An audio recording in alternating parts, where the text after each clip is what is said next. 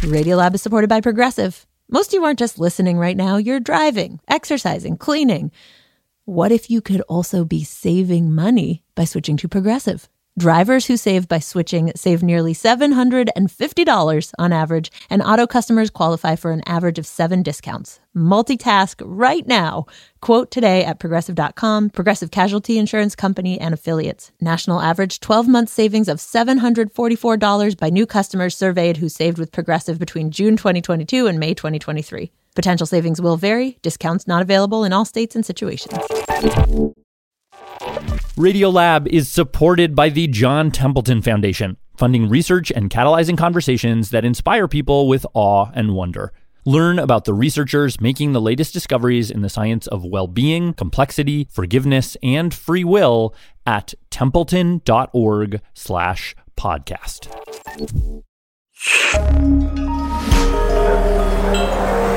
Listener supported. WNYC Studios. Hey, this is Jad. Before we get to today's episode, I want to ask you to do something. Reflect back on what you've heard in this series so far. If we've taught you something new or introduced you to people you've never heard of before, will you please consider supporting our show? Donations from listeners are an important source of funding for Radiolab, and it helps our team bring you deeply researched series like The Vanishing of Harry Pace.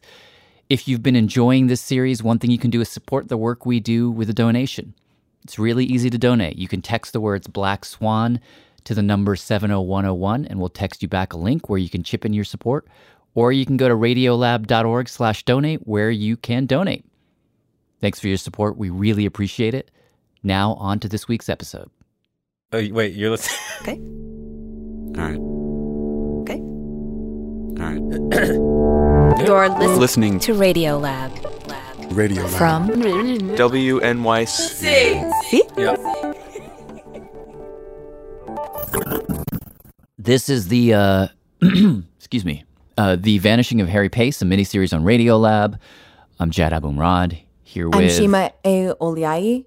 Man, I jumped in too fast again. There's an A in there? I jumped in too fast. Anyhow, this is episode three, the last in the Harry Pace trilogy. And it's all about the gray space. Ooh. So, on last week's episode,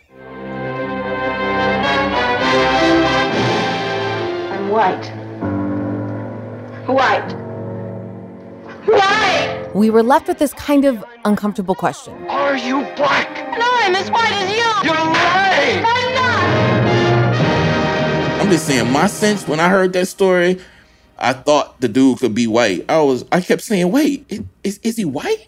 Because that sounds like some white boy. Is he white? And you know, Shima wouldn't tell me, but I'm like, he white. That that's white.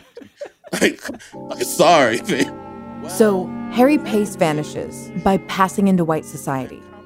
And then there's the question of what to make of it. Like, was he pressured into passing? Did he choose to? W- was he actually white all along and passing for black?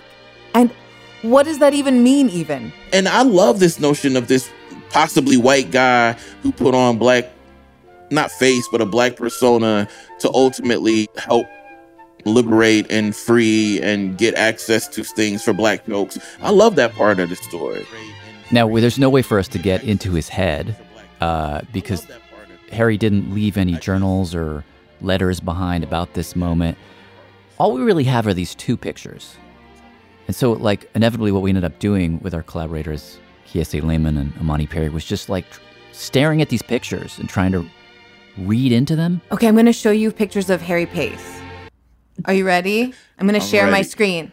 I think it's pretty big. Can you see it? Oh, wow. Whoa. On the screen, there's a black and white photo of a very attractive man, Looks about maybe 18. I don't know. broad shoulders, three piece suit, and a knowing grin on his face. And see, I I would have claimed this brother right here. oh man, that was my first assumption. I was like, oh, I know this brother. I feel like I, I feel like I played ball with a version of this brother before. So, what is it? Is it the hair? Yeah. Fam, it's the part, the part in the hair. It's the hairline. His hair is kind of wavy. And if you threw a mustache on him, you could not tell us he wasn't black. Oh my God, you throw a goatee on this brother, it's a wrap. Nobody's questioning him. Okay, let's go second picture. Thoughts? Older, older Harry Pace. Probably the time when he was uh, testifying. Ooh. This is the picture that had been on our wall. that Harry's grandkids had on their wall. The one that Peter showed them the day he handed them each a And he says, Do you all know who this man is? We'll hear from them in a second. It's the one where he's in a pinstriped suit. It's kind of the sepia tone. And he looks weary and maybe a little lighter skinned. Now see, this is the Harry Pace I imagined the whole time you were talking. I don't know what Kiese is talking about. He has wavy. This looks like a black man to me. I don't know what he's talking about. He looks like like many black men I know. This is scholar Imani Perry. and it sounds odd to say. It's sort of a weird thing to say when not talking to another like black southern person. but you know, there are black people who are lighter than white people, like who have really have white complexions. It's not so it's not even just appearance, like it's carriage, it's sound. Wait, can I see the first one again? Sure. Can you see it? Oh no. Wait, Eve. Wait eve, come here. Kiese called to a friend who was in the room with him, but off screen. Is that brother? Is this brother right here? Do you think that's a brother? Or is that a? Who's He could be black. Is he Latino? He could be. Eh, She said, "Is he Latino?" oh no, Phil. Race is not something that is, it's something that happens. So the only way we know the answer is to see what happens. So, in terms of Harry's story, this is what happens. After he dies, Harry's son, Harry Jr., he drops out of college and enlists in World War II as white. He then marries a white woman and moves into an all white neighborhood. His kids attend a segregated school. Harry's daughter, Josephine, pledges an all white sorority in college, marries a white man, raises her children in an all white Lake community. It seems that Harry Jr. and Josephine together destroy any evidence that they are black. That includes his legacy, his life, and his memory. They hide the secret so well that even their kids had no idea who their father was. Basically, Harry's story dies in one generation. We knew very little about my father's family. Well, I don't know how far back you want to go. I'll try to make it brief. You don't have to edit if you don't want to. You can tell us the long version. Well, that's true. Yeah. I went to San Jose State and graduated in 1967. And this was at the height of the uh, Vietnam War. This is Peter Pace, grandson of Harry Pace. I was under indictment for about two years for the felony of draft refusal. Wow. So I was uh, pretty much unemployable. Rather than going to jail, I needed to get two years uh, work in the public interest. I ended up getting a job working with emotionally disturbed kids, and I met a couple counselors there, And they formed a band. the Shasta Band. We got together, borrowed some amps and stuff, and, and made some noise. Don't you hear the music, baby? We started off being the Soylent Band because the drummer had this fascination with Soylent Green. Oh my God. That's a reference, by the way, to uh, an old film starring Charlton Heston. Soylent Green is people! Did you sing in the band or what did you play? Yeah, I was primarily the singer. You know, they kind of saw me as being having frontman potential at the time with my afro. Did you ever wonder why you had an afro? No, when I was in uh, high school, you know, I really wanted to have a flat top. That was the thing. but in the 60s, all of a sudden it was cool to have an afro, and my hair did that. It got pretty big, so big that when I got in the car, I had to slump because it would get flattened out on the No way. on the ceiling. I didn't really question it. But he says there were a couple moments. Once I was at a festival and some guy came up to me and he said, What are you? And I thought that was an odd thing for him to say to me. I said, What do you mean? Hmm. Yeah. What are you? And Weird. Now, Peter really didn't say anything in that moment. He just went back to tuning his amp because in his mind, there wasn't really a question. His family, they lived in Northern California. I brought some pictures. Oh, perfect. And they were very white bread. Christmas in Stockton. This is a picture of the whole damn family. That's my father sitting up there on the right. Harry Jr., Harry Pace's son. In a buzz cut? That's Joe's husband. That's my mother sitting next to her, uh. and this is Aunt Joe. Josephine, Harry's daughter. That's Gail, my cousin. I got to tell you, with all the retro glasses and buzz cuts, it has a sort of, uh, I, I hope this doesn't sound offensive, but kind of a Leave It to Beaver vibe. Yes. I don't know why that would be uh, offensive. But again, there are moments. You know, actually, it's funny you would say that, and this is kind of an anecdotal thing, and it's kind of silly. Way back in the days when I was starting to play music, He says one night, I was um, practicing in my little house. For some reason, I looked down at my skin, and it was like a whoosh kind of thing. All of a sudden, I'm looking at it, and I'm thinking, I was looking at at at, at a at a black person. You, uh, you're saying the skin on your hand looked black to you? Yeah, I mean, it sounds silly, but it was distinct. I got to tell you, I was probably, I was think I was on LSD. And you were playing an instrument? Like what you I were was just playing, and I just kind of looked down at my my hands and my arm and everything, and I, thought, oh my god, I've turned into a black man or something. like I said, it's silly, but it happened. I love it. fast forward to 2006. A very different time. a website called thefacebook.com. Consider the site the 21st century version of the old paper-bound yearbook. This is when the internet really starts to go mainstream. Genealogy sites are popping up. And after years of Italian mafia rumors about her husband's family, Peter's wife, Susan, does this search on this website called Google. She searches Harry Pace, Chicago lawyer. She thought maybe with the internet, she might be able to find something out. And uh, what came up was that Harry Pace was the founder of the first African American record company. Woke up this morning, And she just kind of thought, well, that can't be right. A couple months later, We were visiting my sister in Santa Barbara. My wife kind of presented it with a giggle. like, oh, look what I found. Do you guys know that there's this other Harry Pace out there? Says, Here, I'll show you. And she pulled it up on the laptop, and we're looking over her shoulder at it. And it gets into 1917. Harry Pace married Ethelyn Bibb. Well, my sister, her middle name is Ethelyn. So at that moment, we all looked at each other and thought, whoa. It was mind blowing. But we didn't know what to do with it. After we kind of got over the giddy aspect of it, you know, we were trying to decide what to do with this knowledge. And it was kind of discussed that maybe this would be hurtful to other members of the family and that we should be careful about disseminating it. Peter says they made the pact for many reasons. One of which was that there were still members of the family living in gated white communities. They were. Yeah, with a restrictive covenant. Wait, uh, what? Blacks are not allowed in there, Lake Quivira. Given that your grandfather tried to take down restrictive covenants, did it uh, eat at you you, know- like after you made that decision to keep it quiet? That that ate at me. Yeah, it, it did.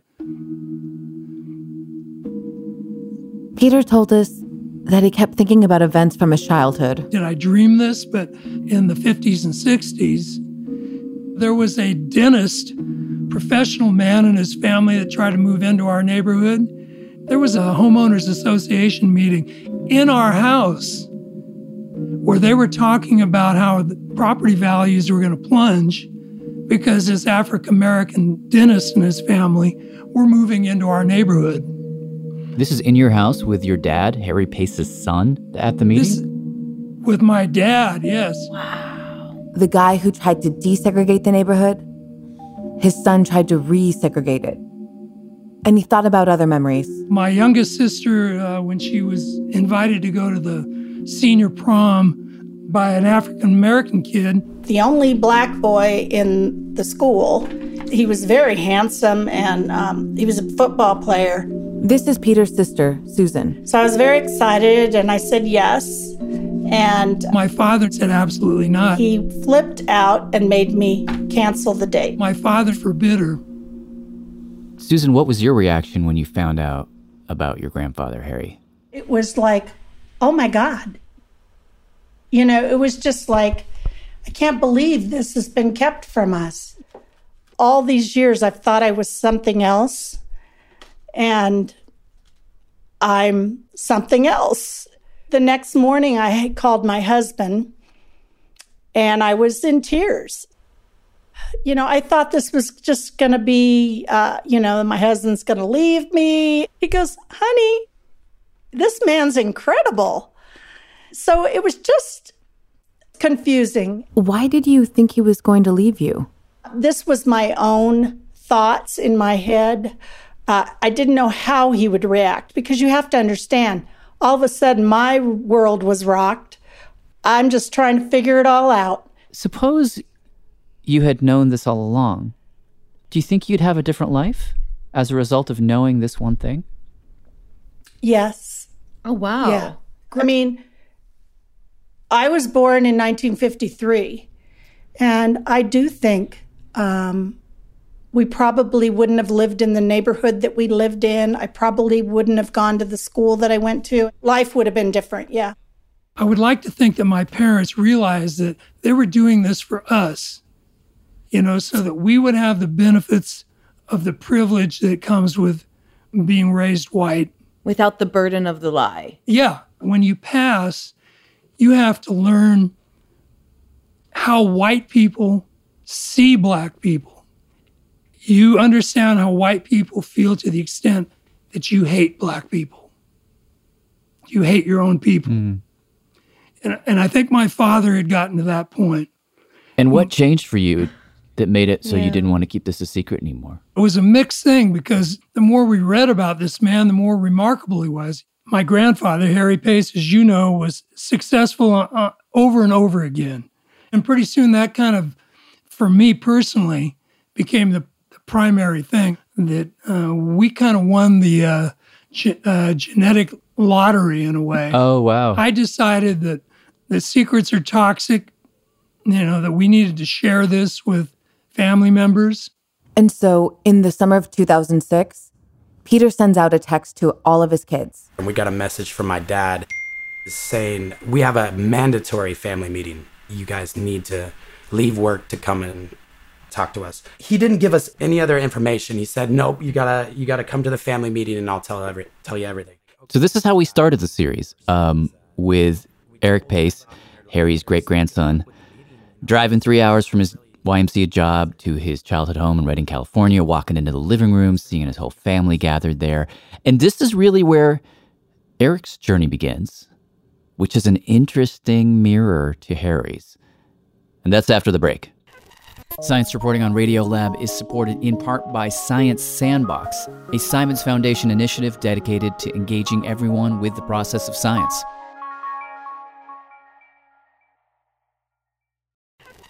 Hi, my name is Rachel Mellama, and I'm calling from Alice Springs, Northern Territory, Australia. Radiolab is supported in part by the Alfred P. Sloan Foundation, enhancing public understanding of science and technology in the modern world. For more information about Sloan at www.sloan.org.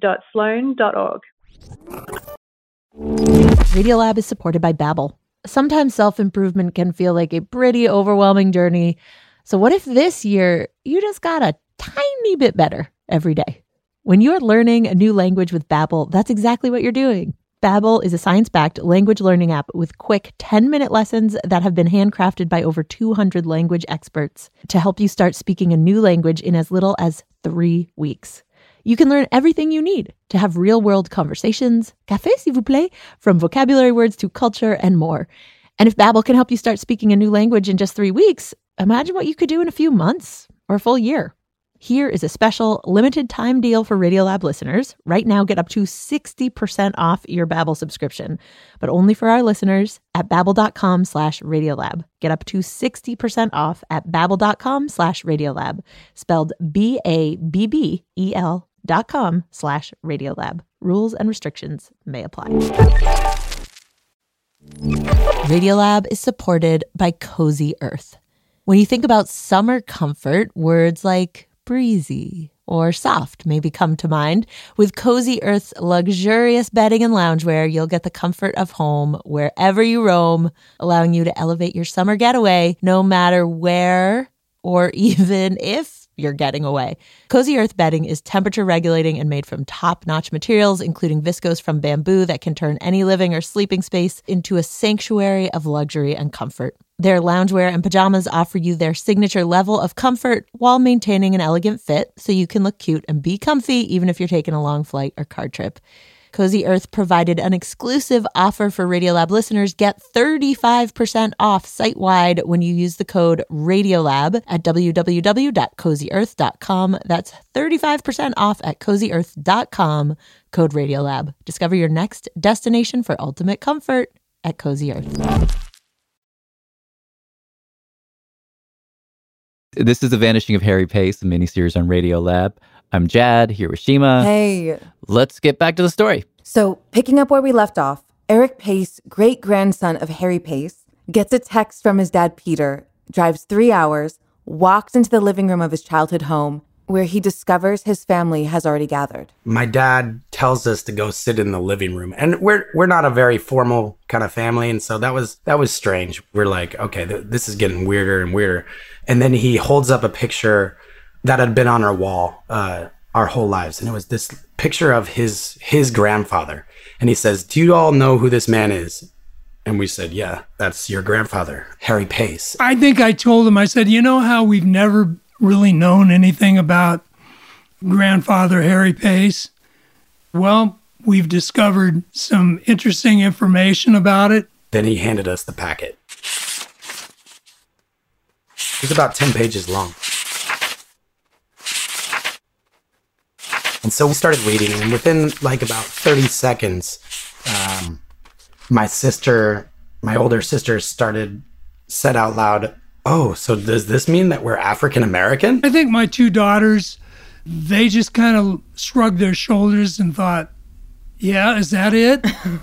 Which Eric says, for some reason, really set him off. I was just so, I just, you know, it was, it was so, um, I stood up and I said, Are we done here? And he's like, Yeah. I'm kind of shocked that I reacted like this, but I literally was like, Are we done? Like, I don't know why I got so angry. I kind of like, they were like, Eric, come sit back down. Uh, we, we want to talk some more about this. And I actually left and was like fuming. I don't know why. I actually ended up jumping in my car and driving, just driving down the road. Where'd you go? Down I 5 for like 50 miles. This whole family secret thing rubbed me the wrong way. That somebody would hide something uh, about something good about my family.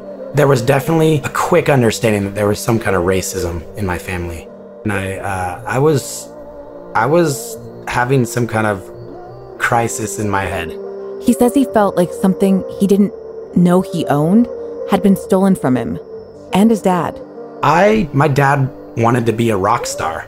Imagine if he would have known about this, and uh, and then there was also a strange kind of feeling like, well, Does this explain me in some way? I was obsessed with Sam Cooke, and I I would just I would just listen to him. I was obsessed with soul music, and um, I also was. Uh, Okay to grind, okay to ball, okay to accumulate. I want it all, I don't. I was in this hip hop band, and I was in a hip hop band with a white dude. I might add. It's kind of, you know, I felt like an appropriator leading up to this, and then afterwards, I was like, okay, maybe I'm not an appropriator. Maybe this, maybe maybe this obsession with with black culture and, and black music is not so delusional. Eric says he pulled off at a truck stop, read the packet one more time, then got in his car and drove back. On that drive back, he just felt kind of changed. You know, he was a 21 year old kid, feeling already uncomfortable in his own skin, as we all are when we are 21. And this just felt like an answer to something. How I understood what this all meant was that I was now like officially black. It's kind of funny. I was like, you know, bumping hip hop music, bumping like Bob Marley and stuff, and uh, just felt like I was, I was black. I was like a cool African American now. how I went to the black barber shop and got myself all. You went to the black my- barber shop right away. What kind of haircut did you get? I got a what was called a lineup, I, and they were like, at first they were like, "What's this white boy doing in here getting a haircut? This is crazy." I told them all about the Harry Pace story, and they were like, "They were like, for real? Like what?" They listened to the whole Harry Pace spiel, and they they listened to me talk about how he had the first black record company, and I showed them the Wikipedia page. They were like, "Cool." they they were like I was like, yeah, black people totally approve of this of this uh, transformation that I'm going through. It was a major change in his orientation. When I made it back to college, I remember going up to some of my black friends and being like, "Guess what? I'm black. What's up, brother?" You know, like Some people found it interesting. Some people uh, found it irritating. so it was really embarrassing in hindsight. It was stupid. Oh, baby. So sweet. You're so kind. No, I just love it. She's so generous. She make me look like a but Our collaborators, Kiese Laymon and Imani Perry, predictably both had very different reactions to this moment. I don't know. I was just moved by that. I'm I'm generally moved by young people feeling excited about learning something about themselves. um I, I like I like listening to people be happy. You know what I mean? And, and maybe I don't know. Is blackness just like one thing you can get injected with, and then you're like, hey, I do. This is why I like Bob Marley, and I'm not sure blackness uh, operates the way um, the younger pace uh, assumes it does.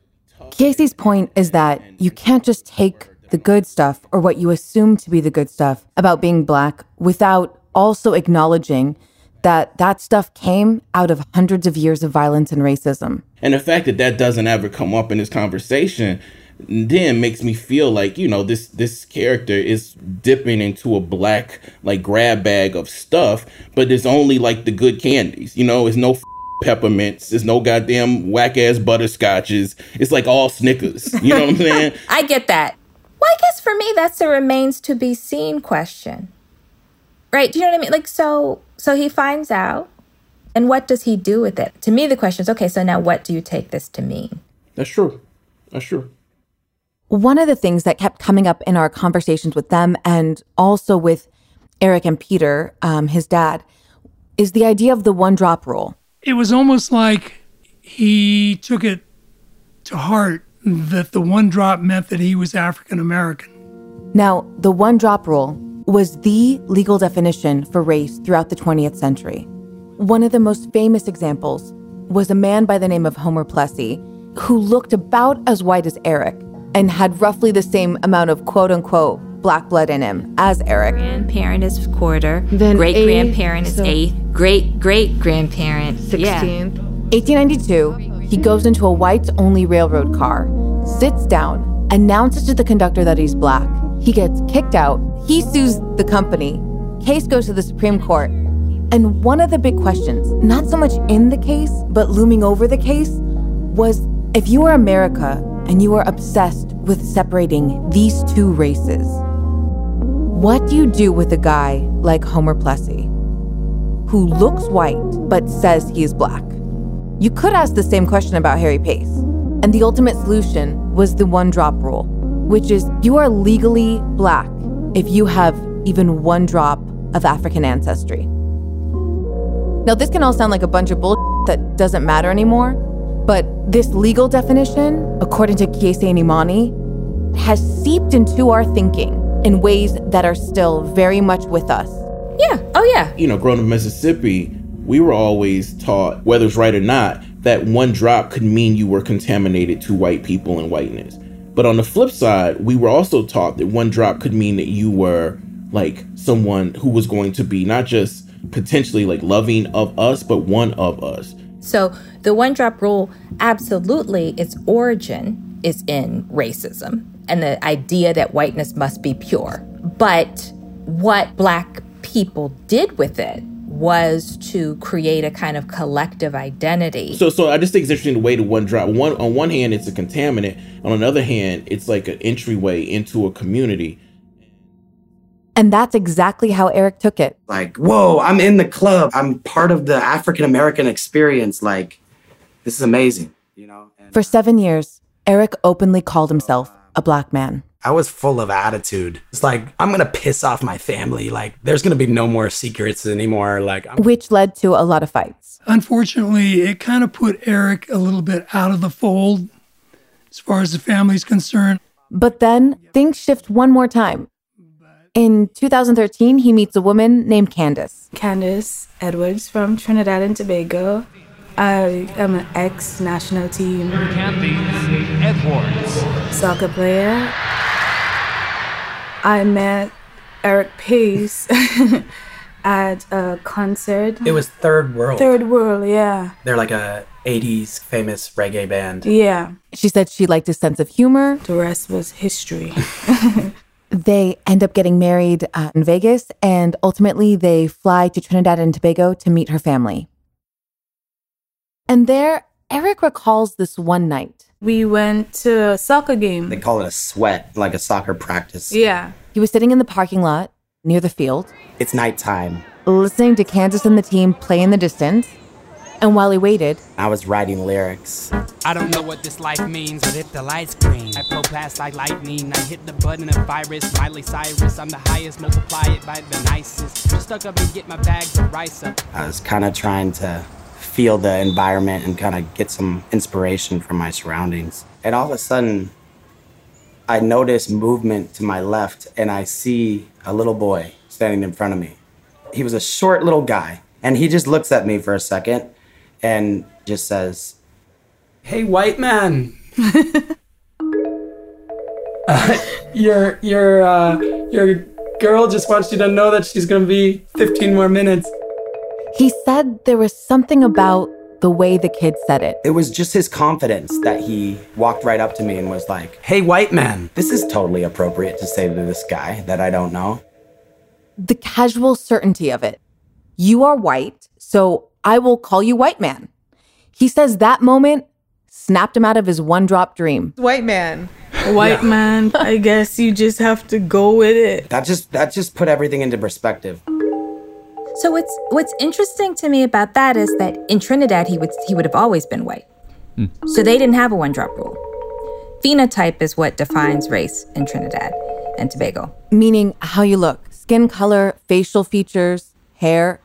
It's not about blood. Like the debate doesn't exist in Trinidad in the same way. I mean, in America, if somebody was to refer to me as a sweet darky, then that would po- probably be like a headlines or, you know, a talk. But in TNT, they call you a sweet darky.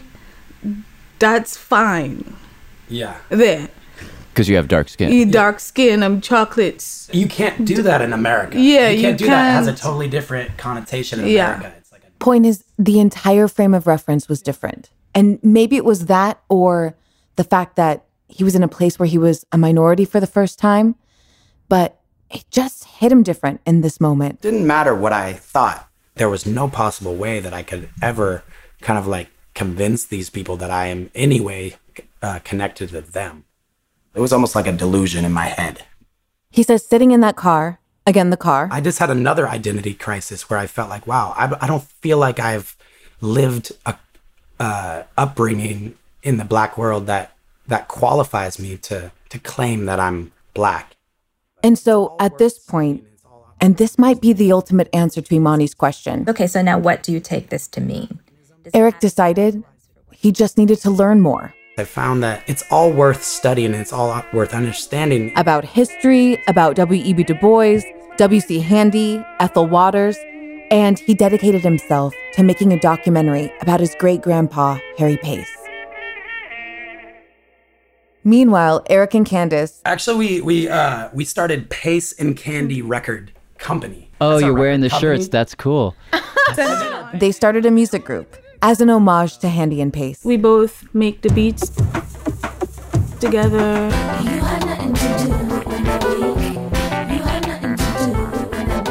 We call it uh, psychedelic soca.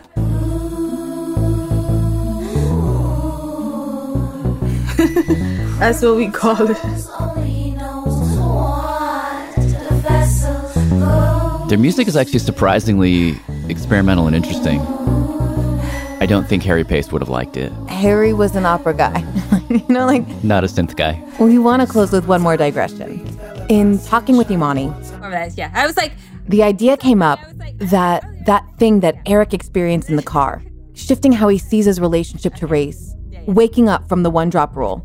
Imani says that America might be in the beginning stages of that same kind of shift. you know, what he experienced in the barbershop, that's my experience generationally of black culture. It's like, okay, yeah, come on in. You're one of us, right? But like, you know, um, young millennials and Generation Z, they were like, first of all, you don't look black, you don't experience blackness in the same way. You just found, I mean, it's just a very, it's a different moment. Why?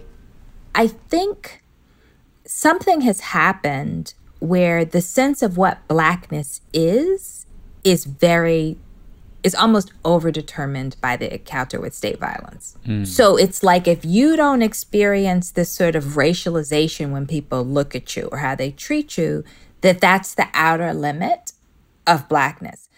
She says that a lot of people are starting to talk about the quote unquote Latin Americanization of race in America. Apparently, in a lot of Latin American countries, and I guess this is also true of Trinidad and Tobago, they see race as about phenotype, how you look, how you're perceived. And as an example of maybe where we're headed, Imani mentioned Brazil. Yeah, it's it's wild. When I went to Brazil, Brazil was the first time I'd ever been in a country where just like everybody looked like me. Like I, I, I sort of, I felt at ease and sort of like a peace in a way that it's it's just a, a contentment that I had never felt before about the way that I looked. You know? This is screenwriter Cord Jefferson. He uh, also worked with us on the project. And if you recall, we began the whole series with that memory of his of standing at the mirror with his white mother and his black father, looking at their reflections and asking, What what am I? I neither looked entirely like my mother nor entirely like my father. What what am I? He says Brazil was eye opening on many levels, and he ended up writing an article about it. Brazil in 1976, Brazil's census, the national household census, last question on the census asked people what color they were. And they got 136 different responses. Wow. So the 136 different racial categories, essentially. Yeah. He read us a bunch. Ascanada, somewhat chestnut colored. Alva, snowy white. Alva escura, dark snowy white. Alvarinto, kind of blonde. Alva rosada, pinkish white. Amorenada, somewhat dark skinned. Avermelada, reddish. Azul, blue. Bem morena, very dark skin. Bem branca, very white. Branca avermelada, white going on for red. Branca melada, honey colored white. Branca morena, white but dark skin. skinned. I mean, that one's. That one's amazing. Bronceada, suntan. Ugrezinha escura, dark-skinned India. Cor de canela, cinnamon-colored. Cor de cuia, gourd-colored. Oh my God, we're Cor only in the leche, seas. Cabochia, copper-colored. Cor de café, coffee-colored. Canela, cinnamon. Café au lait, coffee with milk. Cor de oro, gold-colored. Cor de rosa, pink. Meio aramalera, half yellow. Meio hmm. branca, half white. Meio morena, half dark-skinned. Meio preta, half black. Melada, honey-colored. Mestica, half caste. Mestiza, parda clara, light brown. Parda morena, brown morena. Parda preta, black brown. Polaka, Polish women. Polish woman. Polaka, Polish woman, translation of Polish, which means someone very white. Buca clara, not very light. Buco morena, not very dark complexioned. Pretinha, black, either young or small. Buja para branco, somewhat toward white. Sorry, it's a moving color. I know, right? It's Somewhat moving toward toward, white. whiteness. I, I guess the question is if, as you say, younger Americans are Latin Americanizing their idea of race. This is more of a thought experiment than anything, but like if America ends up going the direction of Brazil with all of these many racial categories to designate the sort of middle spaces, is that a a better world?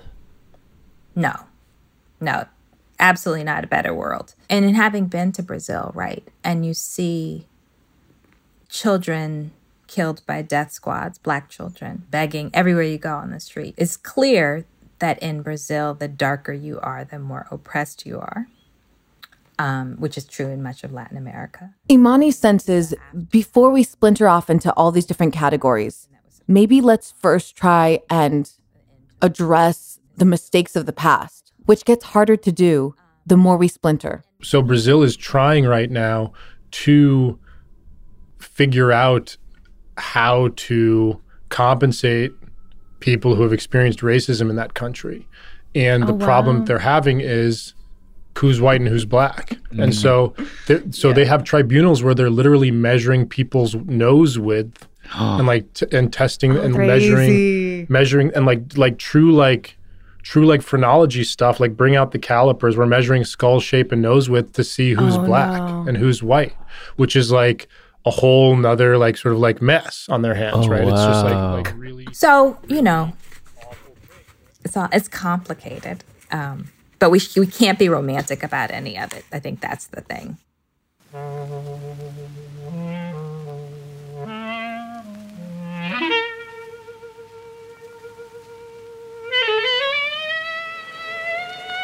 Uh, all right, Shima. Yes.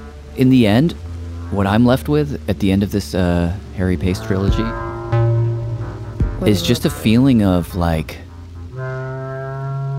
these categories, these little boxes on the census form that I guess divide and also bring people together. What I'm left with is the loneliness when you don't have a box or you're between boxes. Some people have asked us actually, why are you guys, you two Middle Easterners, telling this story? And I think most of all, it's because we connect with that loneliness. Yeah. And we've both gotten that question What are you? our whole lives. Yeah. What are you? There's something about people not being able to know quite where you're from when they look at you that allows you movement, but also never like a safe home. Yeah. That's actually something I want to say, picking up on your word movement. Hmm. I really do believe that the act of trying to move out of your head and get into somebody else's, see how they answer that question. Like to try and see that person's humanity regardless of the choices they have made in their life. Whether we're talking about a white family living in an all white neighborhood or a black man 100 years ago trying to make change and encountering something horrible. Like trying to see the world through that person's eyes. I think that's the work. That's the deepest work we can do as journalists, and I'll always hold to that. But, you know, we're just a two person team. It's not something anyone can do by themselves. We had a lot of help. This is when Trixie comes and brings a lemonade and says, Ooh, ooh, let's sing another. That's a good idea. We should wave in that tape. In the cotton fields of Dixie is a dear old southern home where the mockingbirds, oh, get that flossy, and moonlight love to sing. In the land where cotton is king. That's what this was for. And then Aunt Madge would bring some lemonade. Here y'all go. The Vanishing of Harry Pace was created by Jad Abumrad and Shima Oliaee and is presented as a collaboration between OSM Audio, Radiolab, and Radio Diaries. The series is based on the book Black Swan Blues The Hard Rise and Brutal Fall of America's First Black Owned Record Label by Paul Slade. Our editorial advisors are Kiese Laymon, Imani Perry, Cord Jefferson, and Terrance McKnight. Jami Floyd is our consulting producer. Our fact checker is Natalie Mead. Series artwork was created by Katya Herrera. Special thanks to Nellie Gillis, Ben Shapiro, Deborah George, and Joe Richman. This concludes our trilogy on Harry Pace, but the series is not done yet. No, we have many more episodes coming to you in the next little while. Yes, more on that in just like four or five days. Not even, I think, actually. Yeah. Yeah. Anyhow, thank you for listening. We'll catch you in the next one. Radiolab was created by Jad Abumrad and is edited by Soren Wheeler. Lulu Miller and Latif Nasser are our co-hosts. Susie Lechtenberg is our executive producer. Dylan Keefe is our director of sound design. Our staff includes Simon Adler, Jeremy Bloom, Becca Bressler, Rachel Cusick, David Gable, Maria Paz Gutierrez, Sindhu Gnanasambandan, Matt Kielty, Annie McEwen, Alex Neason, Sarah Qari, Ariane Wack, Pat Walters, and Molly Webster, with help from Sarah Sandbach, Karine Leong, and Candice Wong. Our fact checkers are Diane Kelly and Emily Krieger. Radiolab is supported by Cozy Earth. When you think about summer comfort, words like breezy or soft maybe come to mind. With Cozy Earth's luxurious bedding and loungewear, you'll get the comfort of home wherever you roam, allowing you to elevate your summer getaway no matter where or even if you're getting away. Cozy Earth bedding is temperature regulating and made from top notch materials, including viscose from bamboo that can turn any living or sleeping space into a sanctuary of luxury and comfort. Their loungewear and pajamas offer you their signature level of comfort while maintaining an elegant fit so you can look cute and be comfy even if you're taking a long flight or car trip.